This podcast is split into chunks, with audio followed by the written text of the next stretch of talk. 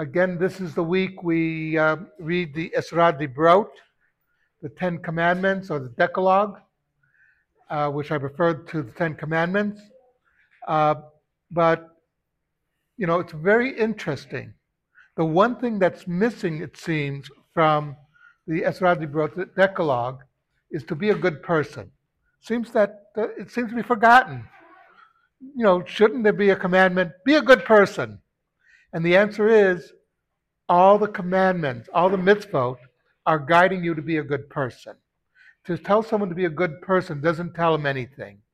What does being a good person actually mean? People think that they're good people.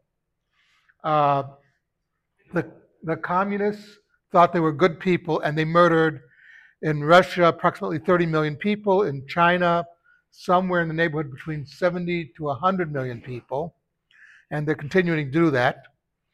Uh, and even the Germans thought during World War II they were good people because they were doing good for the world by committing these crimes. The Torah comes along and says, No, you want to know how to be a good person? Follow these mitzvot, these commandments.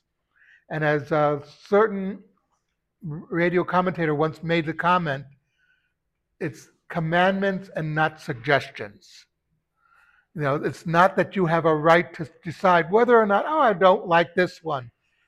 Uh, it's a matter of this is God, where our God is telling us, if you want to know how I want you to be, do this.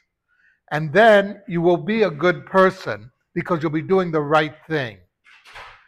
You know, something to think about. Uh, do we have have minyan? Okay.